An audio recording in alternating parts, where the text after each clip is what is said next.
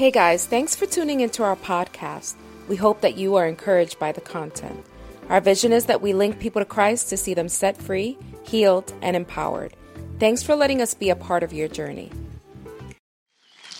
Amen. You know, when we consider the name of Jesus and, and who he is in our life, oftentimes we look at all that he is for us, right? He is our savior. He is our peace. He is our joy, all of that. But have we ever really, or have you ever really considered all that has gone on just for Jesus to come down to this earth. Like it was not something simple. It literally had to break all of the natural laws. It bended all of the natural laws and it had to submit to the heavens. And by that way, and only through that way, earth responding to its creator was a 100% God, 100% man, able to walk on this earth and do what no one here in this room could do. See, Jesus being born through Mary, it was not something that was just as simple, uh, as simple as we think of it, right? We think, well, when my wife and I we wanted to have a child, we just decided one day we wanted to have a child, or or you just figure out one day um, we're pregnant and and you just carried a child for nine months, and and it just is what it is, right? And and so if you look at the nativity scene, it wasn't just that simple. Now we're excited and we're joyful about the salvation that it brought, but can you imagine what Joseph had to do and navigate now that his betrothed and the person who he is engaged to is now pregnant and the child is not his? Or a young lady who is now pregnant and uh, uh, not married and having to navigate all of the challenges of what the people will say in the community. She was young and now her body in a transition of life now has to carry a child. And, and you know, young ladies usually have a motherly instinct, right? Have you ever seen a little girl with a baby? Like, how does she know how to take care of it? But a baby doll is not like having a baby. There was a lot. I know that we make this season about us and what Jesus did for us, but can you imagine all that had to happen for it to happen? It's kind of like our kids. Our kids really don't know what all we went through to make Christmas happen for them, right? Some parents are like, ooh, I just barely made it. It was at the ninth hour. I hear them, mm, mm, mm. Mm. Child. If they only knew the reality of the stress or what you had to do to pull it together, of the, of the strings that you had to pull, or maybe the prayers that you had to make. Like, God, I don't know where it's gonna come from. God, I don't know how this thing is gonna happen. And all of a sudden, as all of these prayers are happening, see, some of y'all had to pull a double shift to make it happen. See, some of y'all had to go and borrow to make it happen. Some of y'all had to do things that now it's, it's a challenge for you because you have to make up for it. Now, I'm not standing here to remind you of all that you have done because I want to shame you. I'm here to remind you of what you have done because your kids who you did it for don't realize the challenges that you had. And it is much the same, the challenges of heaven. God had to uh, uh, open up the natural laws in which He had spoken. See, we think that our cars run on faith. No, they run on gas. If you don't put gas in your car, what happens? It ain't running. Now you could pray over it, and I've heard car needles hold tight just a little bit like Jesus. I need you to hold this needle to the end of the week. But there are some natural things, right? If if man don't work, he don't. These are natural laws that are through scripture and through life is how we were created. And God said, I know what I said, but I need to bend it because my people need a savior. See, when we look at it, it creates a new level of reverency in our lives, right? It's more than, well, Jesus, you know, he loved me so much that all I got to do is believe and I shall be saved. And we become so egocentrical on the entire topic of salvation. But if we can really understand what happened, what happened was I would love to hear uh, the story when I get to heaven and, and just uh, sit in, in a posture of learning and, and just ask some questions like, what, what made you decide at that moment and at that time? And how is it that you made it happen? And what was going on? I got some questions to ask. Anybody else got some questions to ask when they get there? I'm just nosy, like, like what were you thinking when you? Why, why would I ask some of those questions? Because I look at humanity now and I realize that we don't deserve what he has done. Right? And that is not a shaming factor. We are as human as human can be. But God still chose to bend natural law so that we would have access to a Savior. Now, the initiation of Christmas was not when Jesus came and, and Mary gave birth. It actually began when the prophet Isaiah in the book of uh, Isaiah, chapter 7, verse 14, and the prophet prophesied, Behold, a virgin shall conceive and bear a son, and shall call his name Emmanuel that was that birthed Christmas at that point, in that there was an expectation that all people had that there would be a Savior that would come and live amongst them, and the Savior would come through a virgin birth. For centuries, they were waiting and they were in expectation that, that, that the heavens would open up and what was prophesied would be fulfilled. And then we get to the book of Matthew and the angel is having a conversation with Joseph. And he's pretty much letting Joseph know the time has come. And we get to Matthew chapter 1, verse 23. It says, Behold, the virgin shall be with child. This is the angel speaking to him, and shall bring forth a son, and they shall call his name Emmanuel. Can you, that is so surreal, that moment. Can you imagine an angel man coming to you and be like, listen, you know the expectation that y'all be ha- have been having? You know the prophet Isaiah, the stuff he spoke about? Yeah, that is going to happen through you. You're going to be a part of it. And you're thinking to yourself, like, what? Like, let's go. I'm, I'm going I'm going to help raise the Savior? Come on now. No, can you imagine the thoughts going through his mind. The thoughts that were channeling through the mind of Mary at that point. Like, I have been selected to fulfill the prophecy that has been spoken many, many, many, many years ago. The expectation. See, the, the Jews, they live with an expectation still today of the Messiah returning or the, the Messiah coming.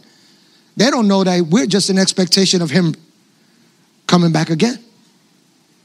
God with us. Now, let me explain something to y'all. I grew up in the hood of New York City. I said that last week, and obviously I'm proud to come from that little island, New York City. My Tims should tell the story. Now, in New York, when people would say, We're with you, there's a street code. How many of y'all know the street code? If you are not familiar with the street code, let me help you out. When someone says they're with you, they are, they picked a side. Who you are mad at, they are. And whoever's mad at you, they're mad at them. They're with us. There's a loyalty. And if I win, they win. If they win, I win. There's a code. It's almost sacrificial, right? I remember times where, where, where we were looking like we were about to get beat up and, and we ran together. We were together, y'all. But if we wouldn't have ran, guess what? We would have had to fight together.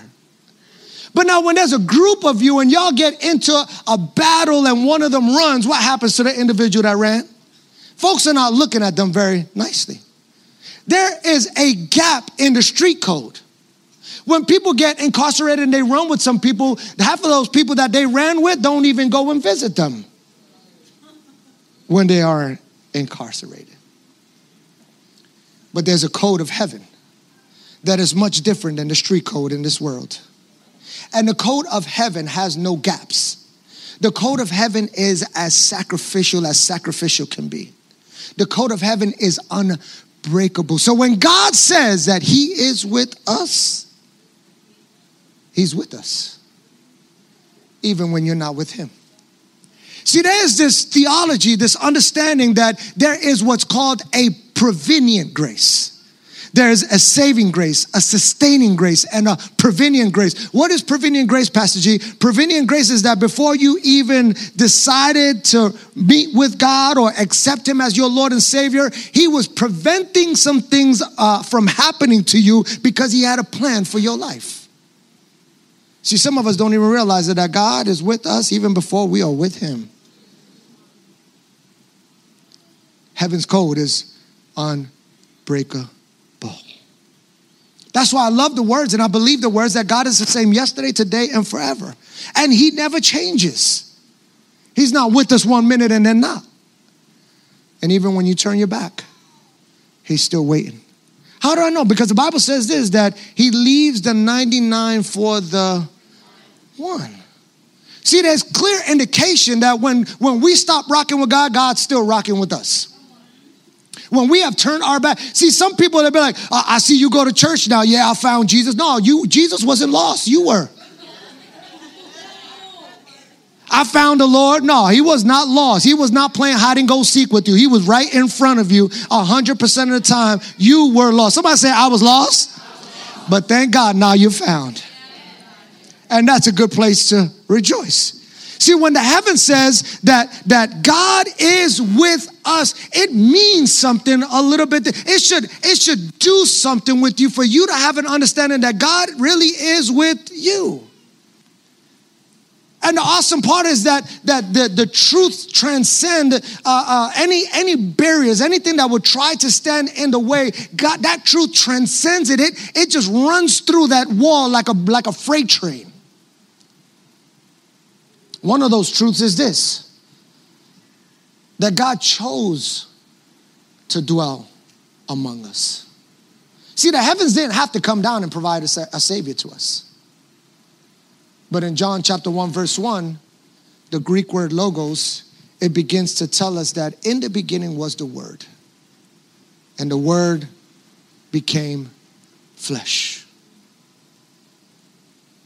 It shows us the trinity of the three in one Godhead the Father, the Son, and the Holy Spirit. God didn't have to come down in a human form, but He did. Because He wanted to show us that He is with us. Now, let me ask you this question The people that you say you are with, are you really with them? And when you say you are with the Lord, are you really with the, are you really with the Lord? Because it's so easy for us to say things, things just flow out of our mouth because we, we just say things that people want to hear all the time. And then the reality is that our lifestyle does not match with your words or your action does not match with what you have committed to. Sometimes our mouths write a check that we.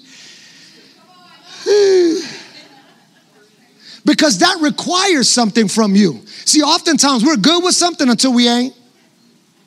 You with people until until all of a sudden one day you not. And it happens that quick. The second truth is this Jesus came to share in our joys and in our sorrows. See, oftentimes we feel like when we're going through hard times, like, where are you, God? He's right there. Not everything is the devil. Can I let y'all in on that little secret? Not, not just because you go through certain situations, certain circumstances in your life, not everything is the devil. Some people betraying you was not the devil. That was them exposing themselves. And thank God they did when they did because you would have kept them longer in your life. Matthew chapter 11, verse 30 says, His burdens are light and his yoke is easy. Thank you, God. Somebody say, Thank you, God. He shares in our joys and in our sorrows, and he's just kind of like, listen, just cling on to me, and my burden is light, my yoke is easy. What does that mean? I'm gonna hold on to it so you don't have to bear under it all by yourself. And so while you're thinking, like, oh my, God doesn't give me more than I can handle, oh, all of that stuff. That's you, you're just carrying some of it because he's carrying the rest. Imagine if it was all on your shoulders. Some of y'all be walking in here on nubs.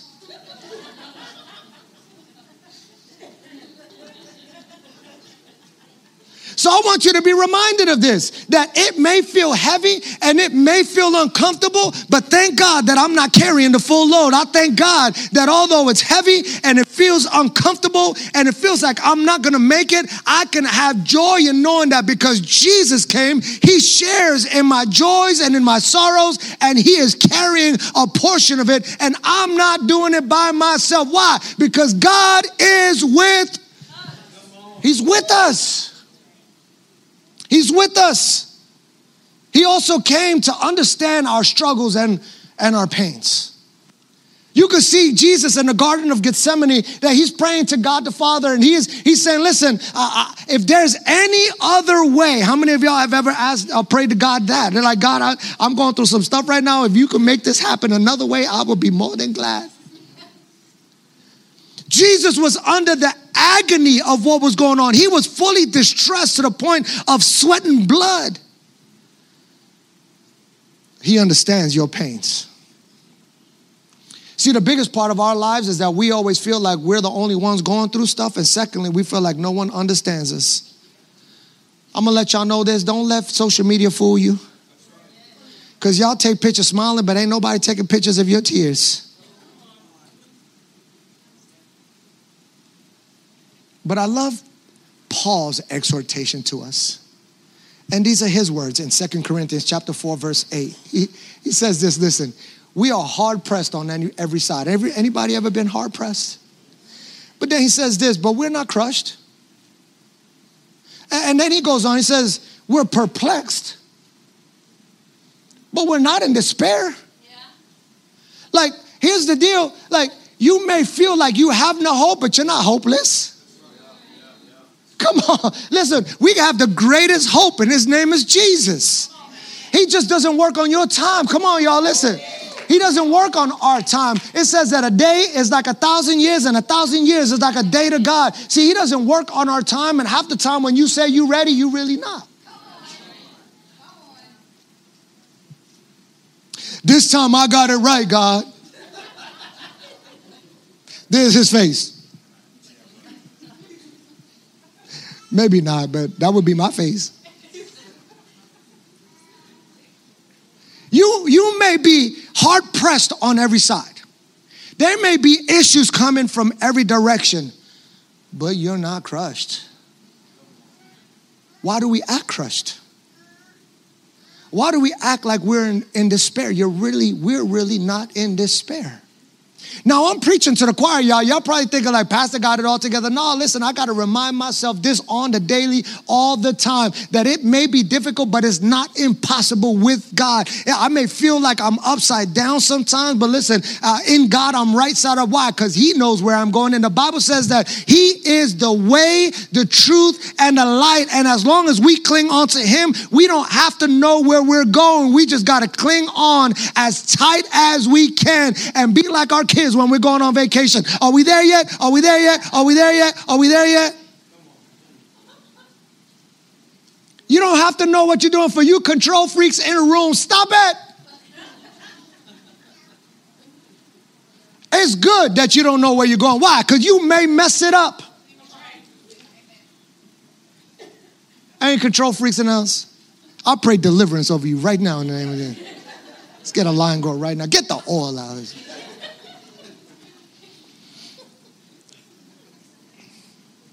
Like Jesus coming in the form that he did.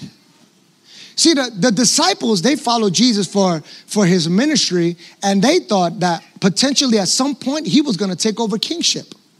He, they were like, well, as long as I'm close to Jesus, when he takes over uh, uh, as king, that means I'm going to be really close to the king.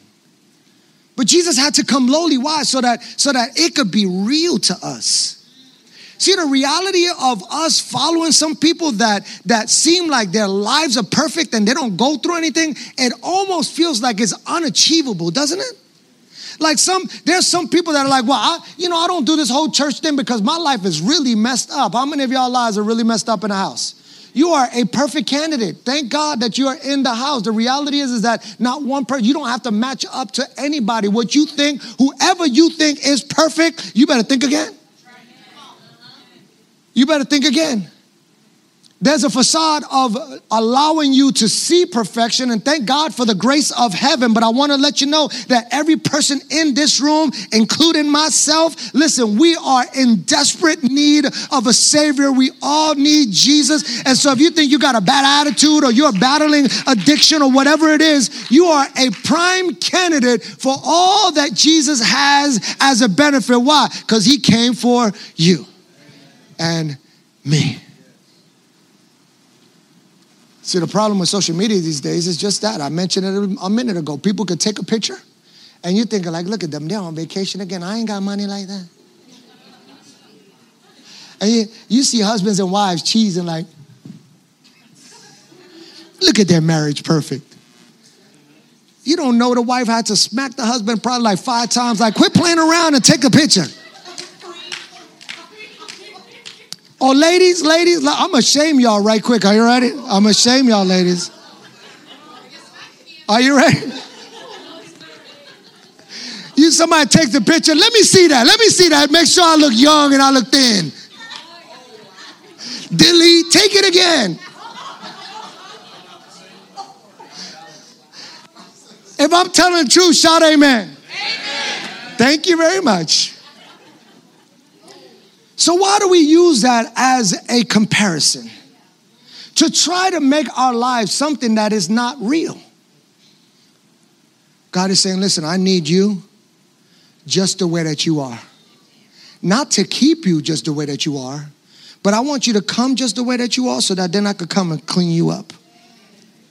See, when a fisherman goes fishing, the next thing that the fisherman does is he cleans the fish.